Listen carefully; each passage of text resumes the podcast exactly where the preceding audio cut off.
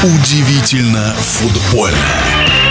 В российской первой лиге не успел завершиться первый круг, как тут же стартовал второй. Даже нет времени оглянуться назад и проанализировать первую часть турнира. Но футбольный эксперт Александр Ухов нашел пару минут, чтобы подвести предварительные итоги в бывшей ФНЛ. Особых открытий, в общем-то, нету. Разве что Тюмень, которая ворвалась в четверку лидеров. Почему четверка? Я думаю, вы хорошо знаете по регламенту эти команды могут по окончании сезона стать командами уже РПЛ и Тюмень среди тех команд, которые очень мало пропускают. И делят третье, пятое место по результативности. Вот это и позволило новичку первой лиги так высоко скакнуть. А в принципе игру Меньшиков строит от обороны. Он не тащит своих игроков вперед.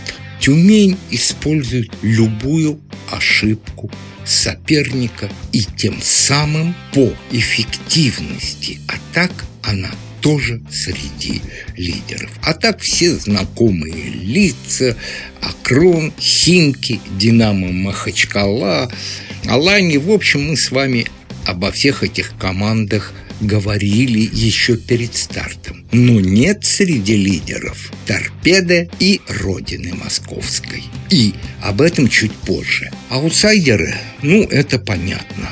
Как всегда, это выходцы из более низкой лиги Ленинградец, Сокол, Черноморец и традиционно Кубань и Волгарь.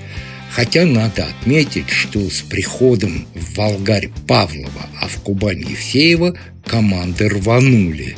А Волгарь так просто играет, ну прямо скажем, не хуже, чем те, кто находится близко к заветной четверке.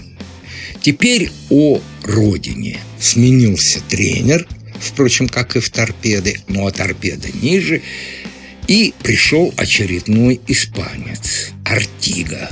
Результаты при нем скромные, поэтому у Родины, которая, напомню, считалась одним из главных фаворитов нынешнего сезона в первой лиге, место ну, взгляните на турнирную таблицу и на количество набранных очков, и вам все станет понятно. Вторая десятка. Теперь о торпеда. Ну, то, что президент торпеда пообещал, если команда не выйдет в РПЛ, он пробежит марафон. Думаю, ему надо уже серьезно начинать к этому готовиться. Очередная смена произошла. В «Торпедо» уже пятый тренер за календарный год. Такого в истории не было. И, возможно, я сделаю отдельный комментарий по этому поводу. Артем Горлов, который, ну, в общем-то, в нашем российском чемпионате особенно себя нигде не проявлял. Последнее место работы до «Торпедо» было Нижний Новгород, откуда он был уволен. И в «Торпедо» его результаты совсем-совсем далеки далеки от желаемых. В пяти играх всего 5 очков, чуть более 30% набранных. Но! А вот теперь я вас удивлю.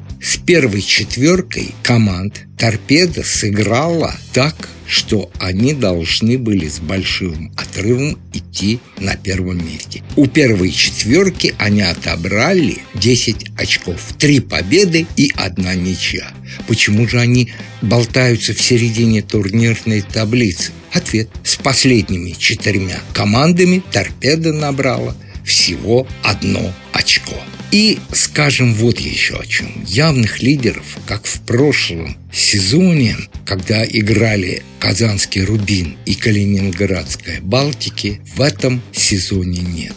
И вряд ли они появятся, потому что Балтика и Рубин заранее, в общем-то, готовы были к игре к РПЛ, что они подтверждают. Тем интереснее будет следить за тем, кто, по крайней мере, сможет побороться за попадание в четверку, а там первые два места в РПЛ, еще два в стыке.